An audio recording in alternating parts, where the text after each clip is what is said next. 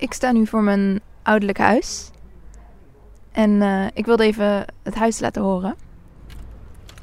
Ja, laat jullie wel even binnen.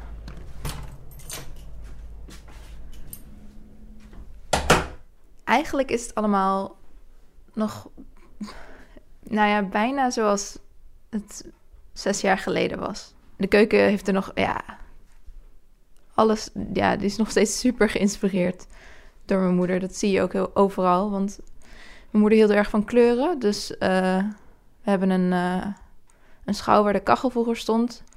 En ja, die heeft tegeltjes in alle kleuren. De muren zijn oranje. en in de kast staat nog eigenlijk al het servies wat mijn moeder haar leven lang heeft verzameld. Het was van dat, van dat zachte pastelkleurige servies van uh, uit Maastricht. En mijn vader vindt het verschrikkelijk servies. Hij vindt het niet lekker om eruit te drinken.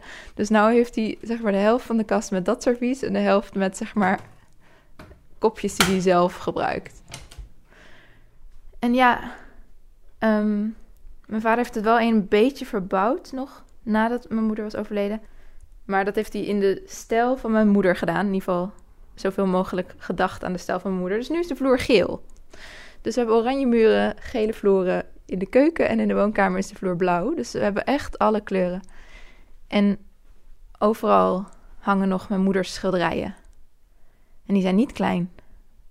Die zijn ja, 1,20 meter bij 1,20 meter of zo. Dus ja, overal herinneringen. Hey, leuk dat je luistert naar Podcast Erna. Gemaakt door mij, Wijken van Koolwijk. Over hoe het is om je ouder te verliezen als je zelf nog jong bent. En vooral over wat erna komt. In deze aflevering drie verschillende verhalen over het ouderlijk huis en verhuizen. Ik begin bij Emma en Maurits van de vorige aflevering. Maurits heeft me inmiddels gemberthee aangeboden. Wordt steeds pittiger ook. Deze. Ja. Ja, ja. Heavy gemberthee. Goeie, goeie gemberthee. Er zit ook heel Ja, veel gember zeker. in. Ja. Een halve gember niet, of eh, zo. Komt hij niet voor een glaasje water? Maurits, Emma en hun grote zus erfden het huis van hun vader. En met z'n drieën namen ze de hypotheek over. Maurits mocht er voor nu blijven wonen. Het is een huis waar ze zijn opgegroeid, maar ook waar ze voor hun vader hebben gezorgd toen hij ziek was. Zijn slaapkamer was zijn werkkamer. Eh, grot. Ja. Hol. Waar hij al 30 jaar Tussen zijn eh, boeken. ja, boeken, spullen, cd's en... eh, Maar als ik terugdenk, ook wat ik heel erg belangrijk vind aan die kamer in die laatste tijd, was ook, dus dat toen, hij, toen hij ziek werd dat voorjaar, ging er een koolmees, koolmezen gingen in de gevel een nest bouwen. En toen op een gegeven moment, toen had hij, toen, toen had hij dat door en zei hij, eh, dat was in het voorjaar, zei hij, Emma, kom, eh, kom even mee naar de voorkant. Dus toen waren we naar de voorkant van het huis gelopen. Toen eh, lagen daar op de grond allemaal plukken isolatiemateriaal. Die hadden die vogels uitgetrokken. Dus hij zat zo met zijn hand voor zijn mond van... Ja, die kan, dit kan echt niet. Maar hij, tegelijkertijd moest hij ook lachen, want hij vond het schitterend dat die vogels daar in de gevel een, een nest hadden gemaakt. Eigenlijk naast zijn hoofd zo ongeveer, want zijn bed zat naast die plek waar dat nest zat. Dus die vogels die waren daar, ook de hele tijd dat hij ziek was, waren die daar de hele tijd, als je bij hem kwam, hoorde die kuikens in die gevel zo piepen en die vogels die vlogen in en uit. En dat, dat vind ik ook heel erg bij die kamer horen en het uitzicht. En ja, Ja, en, en de, de, eh, het was heel pijnlijk, want dat nestje vogels, die, eh, die vloog dus ergens half mei, was het nestje opeens leeg en je hoorde niks meer. En dat vrolijke gekwetter en gepiep, dat was dus opeens voorbij. En dat was ook een teken aan de wand dat het voor hem niet meer lang zou duren. En inderdaad, want volgens mij een week of twee weken later overleed hij zelf ook. Dus echt mee met die... Ja, dat was bizar.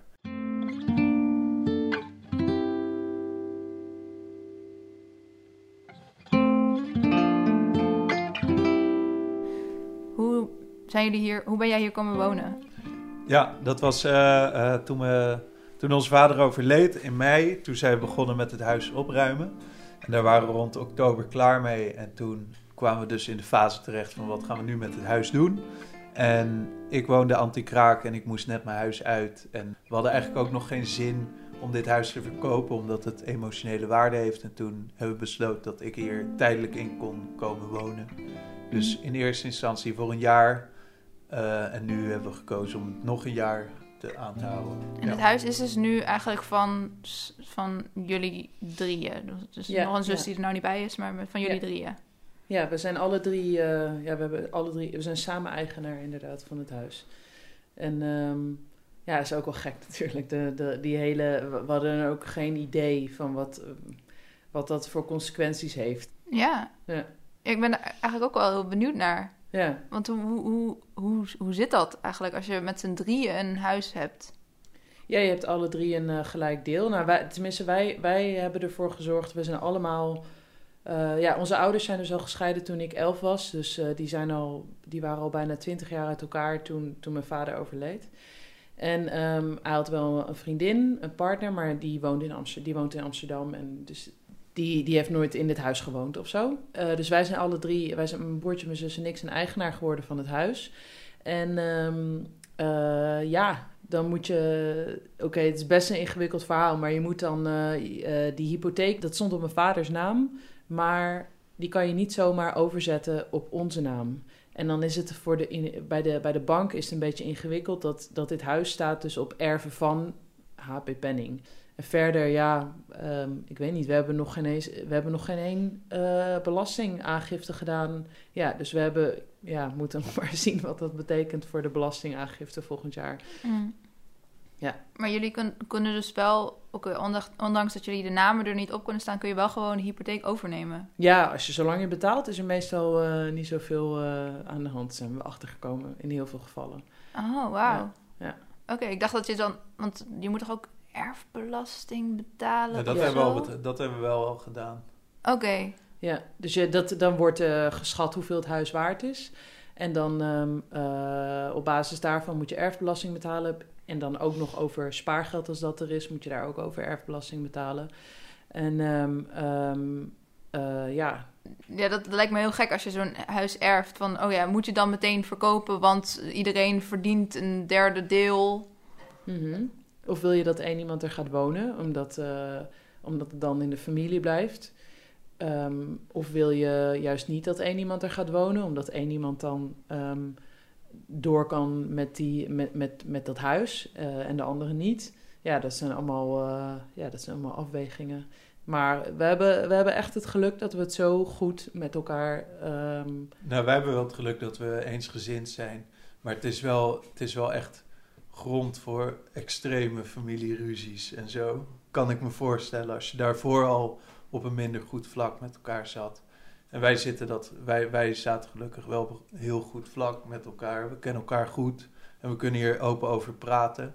Maar we merkten ook al dat er best wel, dat de een wat meer emotionele bonding met het huis heeft dan de ander. En dat de ander de een het misschien makkelijker weg zou kunnen doen dan de ander. En dat verschuift ook per persoon eigenlijk. Maar we zitten wel, we zijn wel eensgezind. En de woonkamer waar je nou dan woont, en het huis waar je dan, nou dan woont, hebben jullie dan ook samen bedacht van, oh ja, deze spullen van mijn vader, van onze vader, die moeten dan daar dan blijven? Nu nog? Nou, nee, niet bewust. We hebben juist echt gedacht, we halen eerst alles leeg. Dat was aanvankelijk het plan. We halen alles leeg. En als iemand er nog wil gaan wonen, dan mag hij met zijn spullen daar gaan wonen. Maar het is niet dat we zeggen, oh, deze, deze tafel hoort... Of, nou, toevallig is Ja, deze tafel het enige wat nog wel is meegenomen uit huis. Maar voor de rest, eh, omdat hij gewoon handig en groot is. Maar niet van, oh, in zijn kamer dat bureau, dat hoort erg, zo erg bij zijn kamer, dat laten we staan. Dat hebben we allemaal gekozen, alles moet weg, in principe. ja, zodat Maurits hier niet in die herinneringen uh, hoefde te komen. ja, en, nou, en daarna- bezwaard dat ik het dan niet weg kan halen, of weet ik veel. Ja. ja, maar je hebt wel dat je, dan ben je aan het opruimen en eerst vind je alles heel moeilijk en dan op een gegeven moment ben je in zo'n flow van oké, ja, doe maar weg. Ach ja, doe maar weg, doe maar weg, doe maar weg. En dan op een gegeven moment dan, then it hits you en dan denk je, maar we doen nu alles weg wat hij zijn hele leven heeft verzameld en nooit heeft weggedaan. Hoe, hoe, kunnen, hoe kunnen we dit zomaar allemaal wegdoen? En dan, tenminste, de, de- ja, toch? Zo ging het wel. I- Ja, af en de toe had je echt wat meer die- dan de ander, Ja. denk ik. Maar dan ga, door die fases gingen we de hele tijd. Ja. Natuurlijk heeft niet iedere ouder een koophuis en het is lang niet altijd mogelijk om een huis te erven. Vaak, als je ouderlijk huis een huurhuis is, mm, betekent het gewoon ontzettend veel opruimwerk.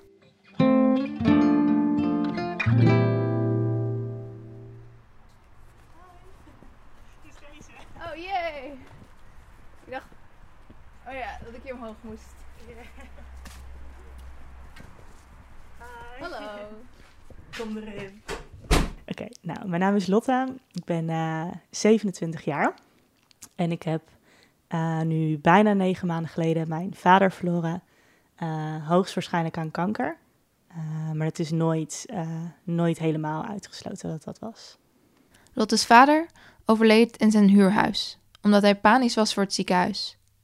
Hij had daar 20 jaar gewoond. Nadat hij was overleden, moest Lotte in de weekenden, als ze niet hoefde te werken, zijn huis leeghalen. Haar zussen hielpen mee. Hoe is dat proces om het huis van je vader leeg te halen? Ja, heel raar. Ehm, heel gek. Mijn, ouders zijn gescheiden toen ik 12 was. Vanaf dat moment eh, ongeveer, of nou ja, ja, ongeveer woonde die daar al. Ehm, dus het, hij had zoveel spulletjes. Mijn vader was echt een verzamelaar, zeg maar. Echt iemand die naar een kringloop ging en dan met, met tien dingen terugkwam dat hij dat mooi vond. Of hij, mijn vader was iemand die overal kunst in zag, laat ik het zo zeggen. Dus heel veel dingen vond hij mooi, dan moest hij het hebben. En geen dingen van waarde of van geld, maar gewoon in het meest simpele papiertje kon hij zeggen, die is mooi, die is voor mij. Uh, dus zijn hele huis stond, hij had geen dingen van waarde, helemaal niets. Um, hij had ook helemaal geen geld, maar alles had voor hem emotionele waarde. Dus dat maakt het echt heel erg lastig om te bepalen van wat hou je en wat hou je niet. Um, omdat alles voor hem wel iets betekende. Dit papiertje was ja. van een snoepje op de dag dat ik... Het, hij had gek, gekke dingen, echt gekke dingen. Zoals? Um, nou, dat is echt heel raar wat ik nu ga zeggen, maar mijn vader spaarde zilvermotjes. Oh, ja, die vond hij mooi, vond hij prachtig. En als hij dan dood waren, stopte hij in een doosje. en dat zijn dingen waarvan je dan denkt, ja, wat moet ik hiermee? Weet je, ga ik dit houden? Ga ik... Ja, dan zit je met een doosje zilvermotjes in je huis. Dat ook niet wat je wil. maar aan de andere kant vond hij dat, vond hij dat prachtig. Ik kan me voorstellen dat het echt heel veel is geweest dan als je werkt en ook nog... Ja, en het duurde ook lang. Ik heb echt voor mijn gevoel, ben ik daar... Ik, voor mijn gevoel ben ik drie of vier maanden bezig geweest totdat ik alles had geregeld. Of zo. Want op een gegeven moment was het huis dan leeg. Dan heb je een weekend voor uitgetrokken. Dan moet je natuurlijk ook nog gaan schoonmaken. En uh, nou ja, dan komt er een voorinspectie en dan moet je nog meer dingen doen. En dan waren er ook dingen van de dakgoten zitten verstopt en de uh, ketel moet bijgevuld. Dat we denken, hallo, dit snappen wij allemaal niet. Want ja, voor dat soort dingen heb je gewoon een vader normaal. En dan, ja, dat is super raar. Ja, maar dat heeft hij ook niet gedaan die laatste paar jaar nee, in zijn huis. Waarom zou ik het nou moeten doen? Ja, maar bijvoorbeeld ook een van zijn ramen was kapot. En dan was het van, ja, dat moeten jullie eigenlijk wel betalen. Dat wij zoiets hadden van, ho hoezo, moet, hoezo moeten wij dat betalen? Dus nou ja, daar komen al die praktische afhandelingen. Je moet dingen voor hem opzeggen. Gas, water, licht, goede doelen, de krant, noem het maar op. En dat heeft allemaal best wel lang, toch wel best wel lang geduurd. Ik had het idee, was toen alles klaar was, dat je eigenlijk pas echt, echt, echt kon gaan rouwen. Maar bij de meeste dingen, um, bijvoorbeeld, uh, duurde best wel lang voordat we bij zijn... Mijn vader had geen officieel testament. Uh, had een, was opgeschreven een boekje en alles aan mij achtergelaten. Maar dat telt natuurlijk helemaal niet als een officieel document, zeg maar. Ja, nee, dat telt allemaal niet, heb ik allemaal ook geleerd. Um, dus het was best wel veel moeite voordat ik bijvoorbeeld zijn bankzaken kon doen. En op een gegeven moment denk je, jongens, laat me gewoon bij die fucking bank. Weet je wel, ik wil gewoon dat het klaar is. Dus het was op, ook wel frustrerend of zo. En echt heel simpele dingen, zoals bijvoorbeeld zijn kastje van zijn internet moesten we terugsturen, maar die doos kregen we maar niet. En na drie mailtjes en nog steeds niet, denk je van nou, ik flikker die doos gewoon in de sloot en ik ben er gewoon klaar mee. Dus van dat soort dingen werd ik dan wel heel geïrriteerd, dat ik denk van joh, wij zijn net onze vader kwijt. Maak het, help ons even, toch? Dus dat, uh, ja, je wil gewoon dingen dan ook wel snel gewoon geregeld hebben en dat het dan gewoon goed is of zo. Ja, dus die uh, router die ligt in de sloot? nou, die is er dus steeds geen doos van, dus ik weet eigenlijk niet waar die is. Volgens mij heb ik hem, op, volgens mij heb ik hem oprecht op een gegeven moment echt bij het vuilnis gezet. Ik dacht, nou, ze zoeken het maar uit. Ik betaal wel of zo. Ja, dat verdienen ze ook. Ja.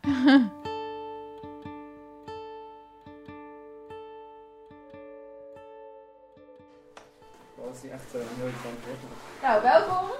In Ja, niet mijn huis, maar wel... eh Nee, lijkt wel uh, nog een setting denk ik. Om, ja, ik denk eh, dat het een hele prima setting is. ja. Ja. Je kunt je jas ophangen op de kasten wat je wil. Mike neemt contact met me op via Instagram. Ik spreek met hem af in Groningen. En omdat hij liever niet thuis wil afspreken, jaag ik een van mijn vrienden het huis uit om eh, zijn woonkamer als interviewlocatie te gebruiken. Ik ben Mike, Ehm, ik ben nu 33 jaar oud.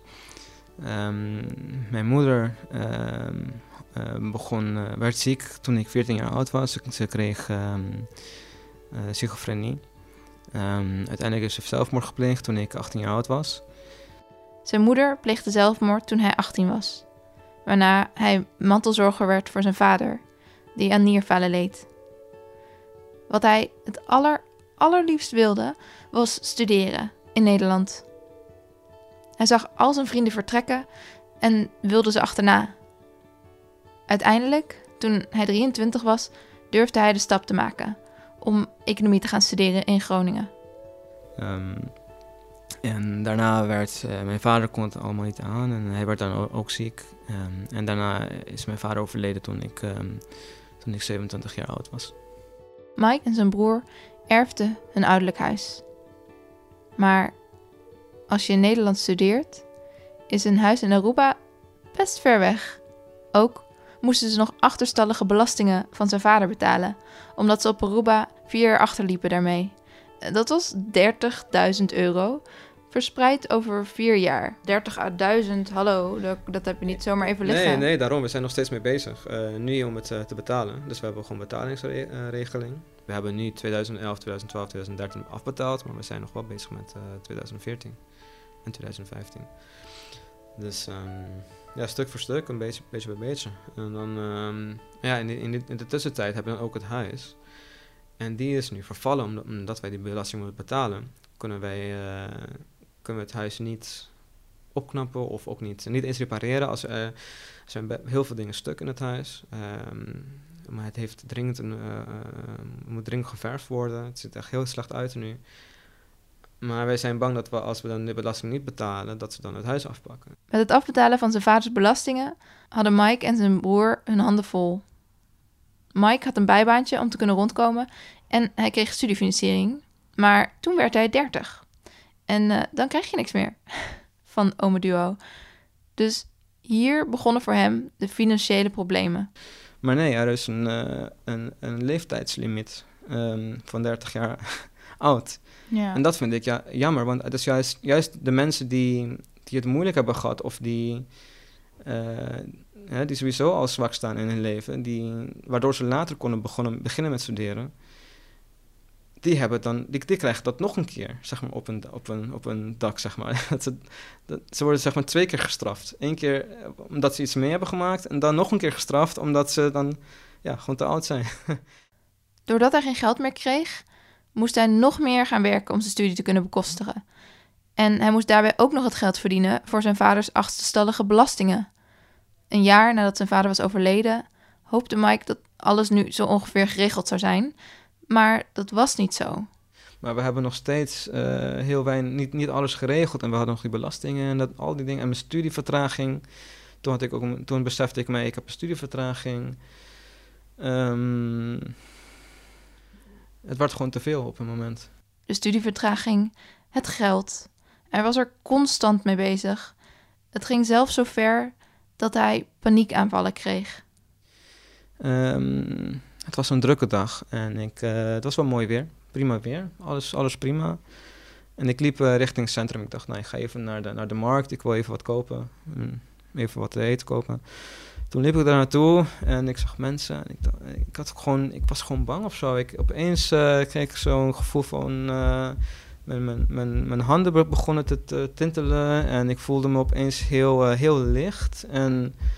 Mijn hart bonste als een gek. En ehm, zo'n gevoel. En ja, ik- het enige wat ik kon denken, ja, nee, ik, ik, ik ben niet veilig of ik, ik moet, ik weet niet. Ik, en toen, eh, toen liep ik gewoon terug. En zodra ik weer in, in mijn kamer was, toen was het wel weer oké, zeg maar. Door zijn paniekaanvallen kon Mike het huis niet meer uit en kon hij niet meer werken. De enige mogelijkheid was dan nog een, eh, een, een bijstand aanvragen. En toen ging ik bijstand aanvragen. En ehm, toen, nou ja, dan, dan kijken ze natuurlijk naar je vermogen, naar je salaris. En ehm, nou ja, doordat dat ik net een, huis heb geërfd, die ik met, mijn- broer deel. Het is niet eens, mijn huis, het is, een broer van mij en mijn, broer samen.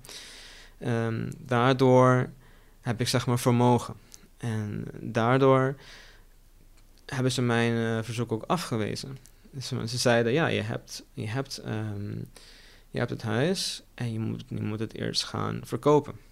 En ehm, ook al had ik het dan op die moment dringend nodig. En nou, ik snap die regel wel. Natuurlijk, kijk, als, als je, als je een, een, iemand rijk bent, als je rijk bent, dan, dan, is dat, dan moet je eerst je vermogen gebruiken. Maar voor mij was het ten eerste, ik deelde het samen met mijn broer.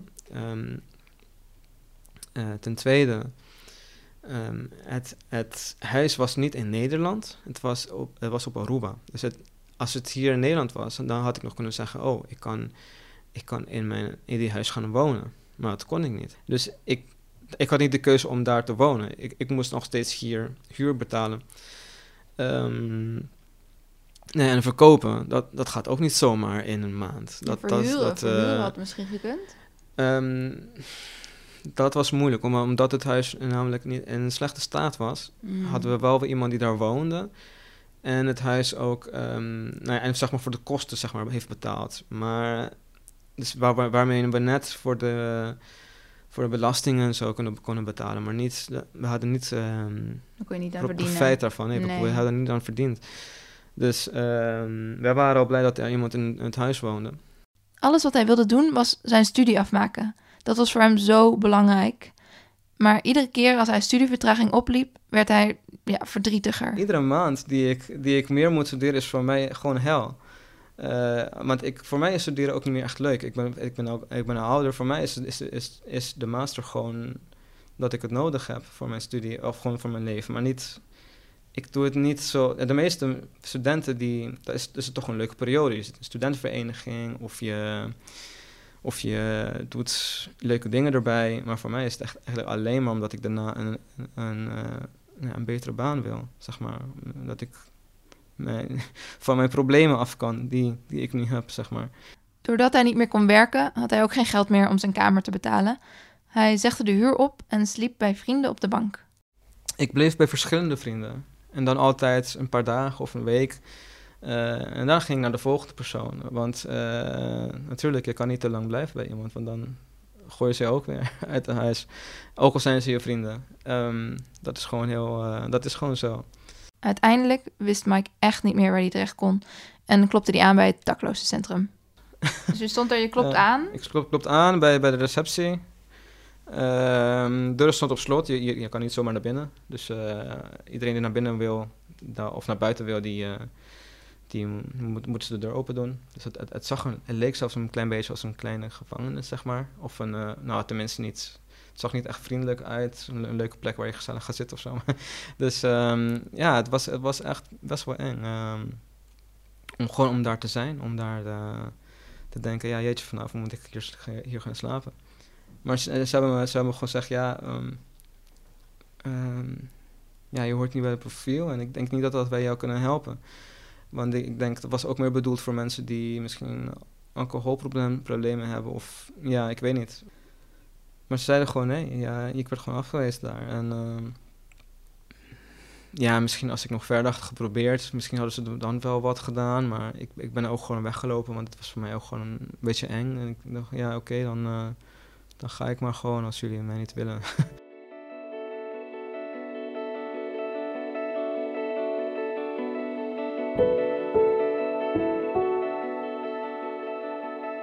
Mike voelde zich overal afgewezen en wist echt niet meer wat hij moest doen. Maar toen was daar zijn oom. ik, ik, ik dacht daar eigenlijk gewoon eerlijk gezegd helemaal niet aan. Ik heb er nog gewoon nooit aan gedacht. Eh, want ik, ik had niet zoveel contact met, met, met deze oom.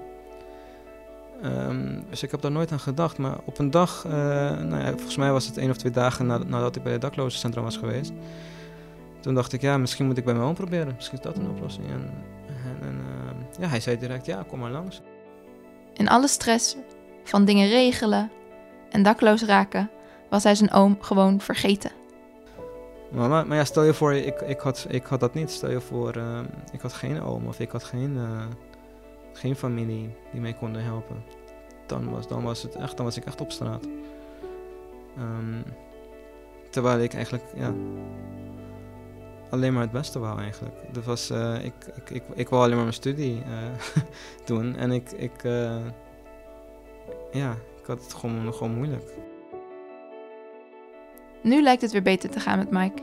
Hij is op het moment dat ik dit interview doe bezig met zijn primaster. En nu denk ik, nou, ik ben bijna bij de finishlijn. En ik ben er wel blij dat ik, dus want ik, nu, ben ik begin met de master, de master zelf. Ehm, en ik denk, ik ga gewoon door. Ik moet gewoon door. Ik, dat is mijn prioriteit. Dus je begint in Ehm, februari, dat is volgende Eh, Ja, volgende week maandag. Ja. nou, leuk. Dus eh, ik ben blij, ik heb er heel veel zin in. Ik, ik denk, ik hoop dat ik, eh, als ik klaar ben daarmee, dat ik in ieder geval de, de praktische kant van, van al die problemen die ik heb met het huis en met, eh, nou ja, met alles, dat ik dat gewoon kan regelen. Maar ik ga gewoon door, ik heb geen andere, geen andere optie.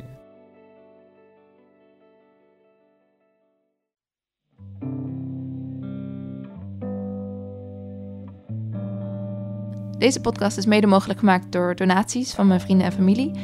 In het bijzonder door mijn vader en Wallace. En door Stichting Stimuleringsfonds Rauw.